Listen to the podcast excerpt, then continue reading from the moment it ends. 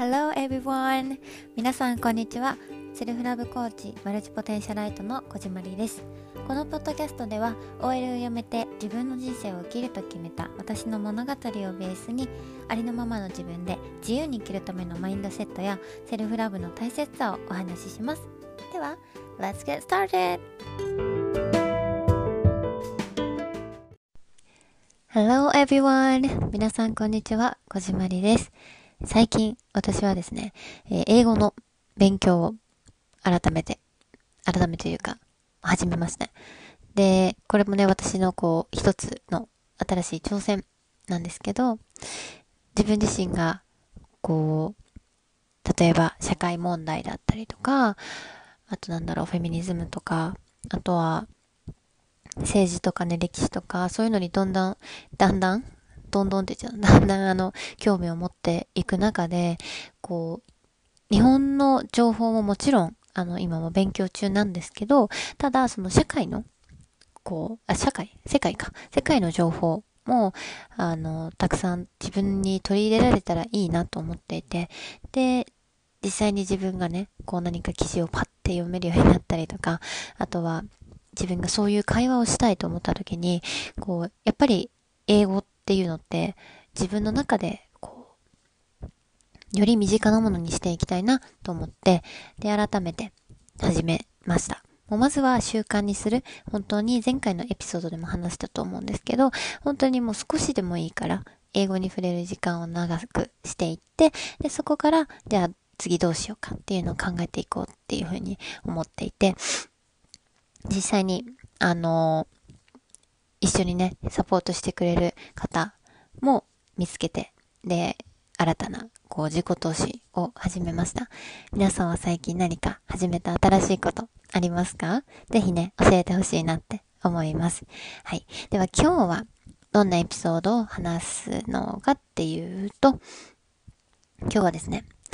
相手の顔色を気にすることは悪いことじゃないっ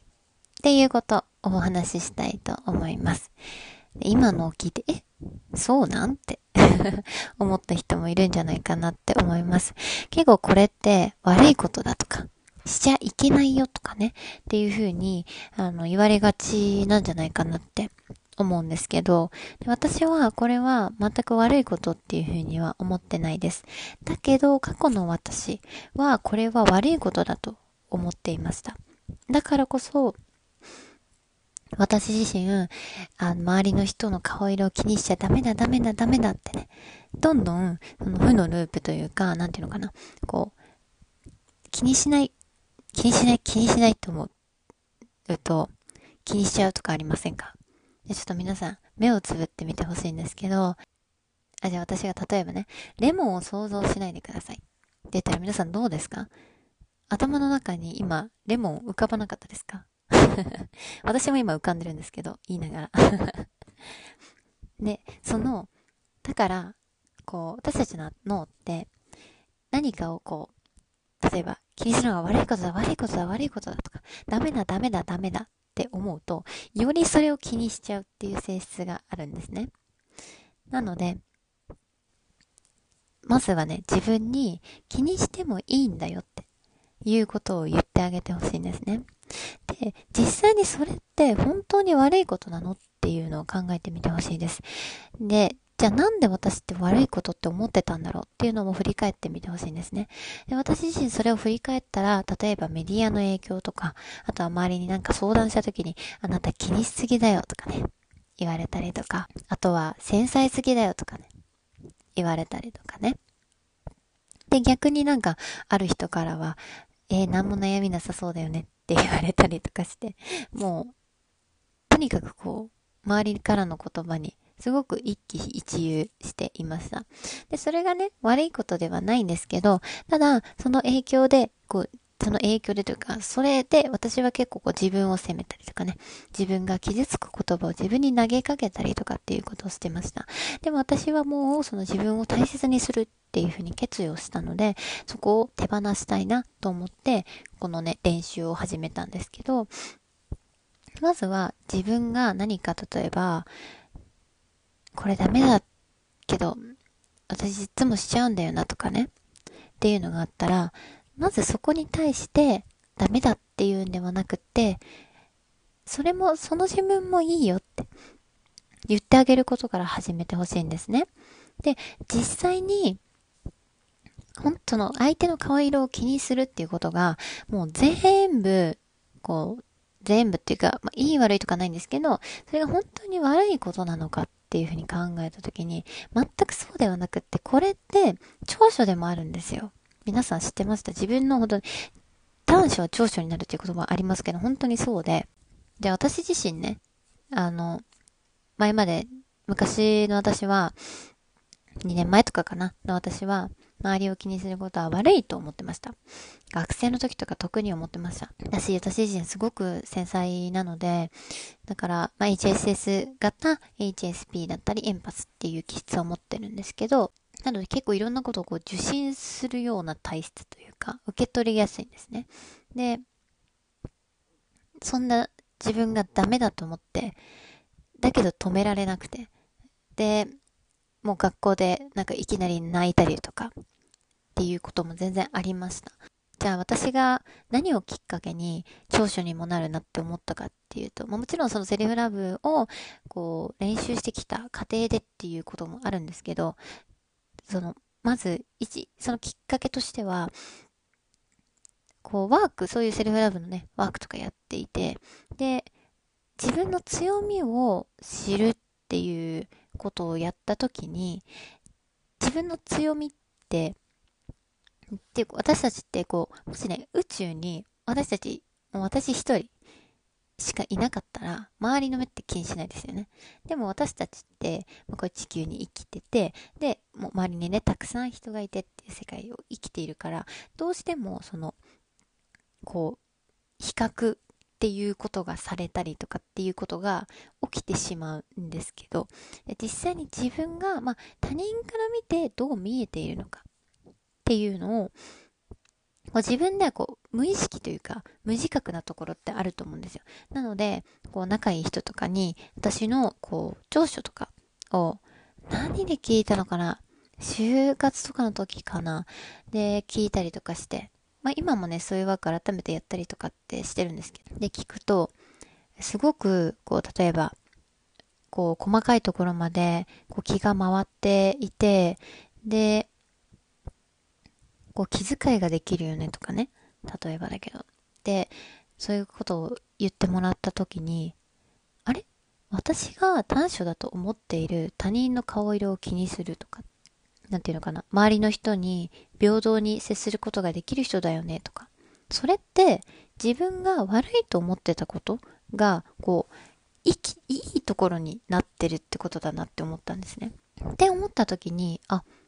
私が短所って思ってるところって長所にもなるんだなって、そんな一面もあるんだなって思うようになりました。で、私自身その自分が気にしすぎてしまうとかっていうことで、もう反省会めちゃくちゃしてました。自分で。もう何か、例えば学校で、わーってみんなとね、わーってやって、なるべくこう、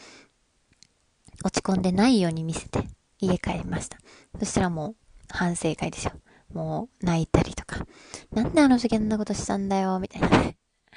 超頭で反省会したりとか、なんか、なんだろう、例えば、うん、なんか嫌なことがあったら、その相手をね、頭の中でもう砂地獄に埋めるイメージをね、めっちゃ繰り返したりとかっていうことをね、私はやってたんですけど、もう可愛いもんですよね、砂地獄とか。今思うとね、面白いなって思うんですけど。で、その、過去のその反省会をしたっていう、その、なんていうのかな、過去を自分が、うわ、これ恥ずかしいとかね、そういうのって今も私も出てきます。皆さんもある、その出てくることあるんじゃないかなって思うんですけど、例えばなんかこう、じゃあ実際に自分が、その、短所だと思っていたことは長所にもなるんだって思った時に、いやいや、でも私こういう経験あるしって。またね、そのノイジールームメイト、頭の中にこう悪魔がピヨーンって出てくることあるんじゃないかなって思うんですね。でもそれって脳のあの、誰も悪くなくって、あなたは悪くなくて、私も悪くなくって、脳の仕組みとして、脳ってすごく変化を嫌います。で、だからこそこう、新しく変化しないように、新しい思考回路を作らないように脳が私を守ってくれているんですよね。正常な働きとして。なので、自分が新しい、例えば習慣をつけたいとか、新しい考えを得たいってなった時にめちゃくちゃ脳に抵抗されます。だから、もう毎日のようにこう練習して向き合ってっていくことが大切になっていくんですけど、そう。で、なので、こう、その、もう戦う時が、あの、戦う必要があるんですね。でだからまず、その、そういう自分の中で悪魔が出てきたら、おヤッホーみたいな。来た来た来たみたいな感じで、こう、一回自分の中でね、落ち着いてあげて。で、その子に対して、もう私を守ってくれてありがとうって。でももう私は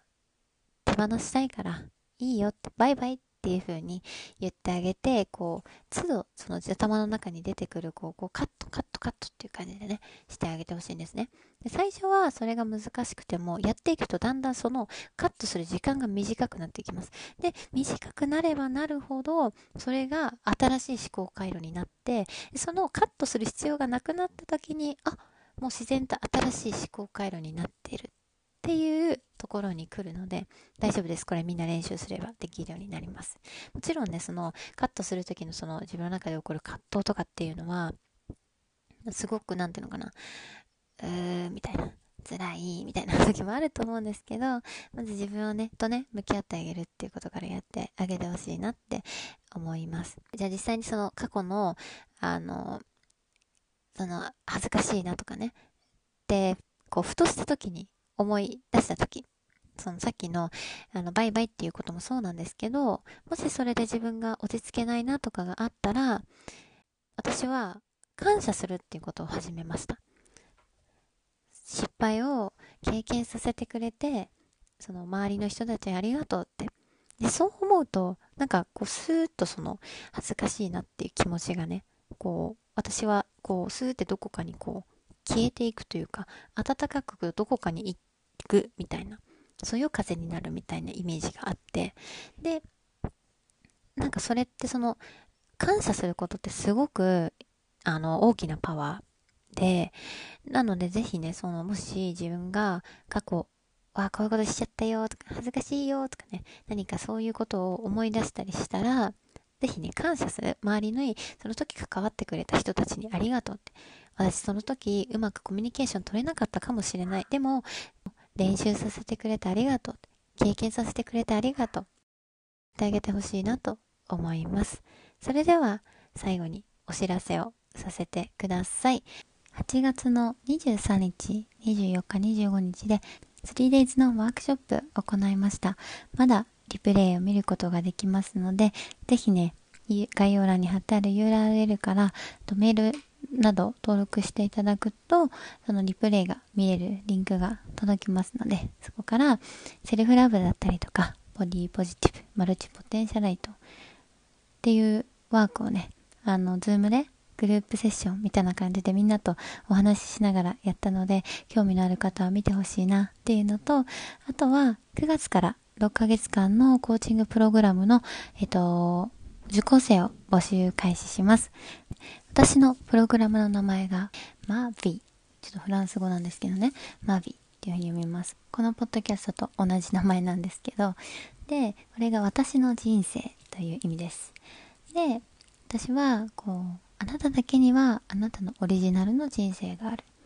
もちろん私にもそうです。っていうことをみんなに再認識してほしい。それをクリエイトしていってほしいっていう気持ちだったりとか、私自身がその気づきをこう引き出してサポートしたいっていう気持ちからね、この名前にしました。で私自身もこう今の自分じゃいけないんだとか、いつも何か足りないとか、何か埋まらない。誰かに埋めてもらわなきゃってね、たくさん悩んできたからこそ今の自分がいます。だからこそ私がたくさんサポートできることあると思うし、マルチポテンシャライトの私だからこそいろいろな角度でみんなをサポートすることができます。で、だからこそここではありのままの自分を認めて受け入れてあげるようになったりとか、あとは俯瞰できるようになったりとか、自分のことを自分でコーチングできるようになったりとかっていうのが私のみんなにサーブする内容になっています。プログラムについて気になるとかっていう方は、えっと、ワークショップの Day3 の動画からも見ていただけるんですけど、もし私と直接話したいなっていうことであれば、あの30分間のフリーコール、そのプログラムについて話すフリーコールですね、設けていますので、ぜひご連絡お待ちしています。プログラム受講生の募集は8月31日の23時59分まで募集していますので、ぜひね、ご連絡お待ちしています。はい。それでは、今日も私のポッドキャストを聞いてくださってありがとうございます。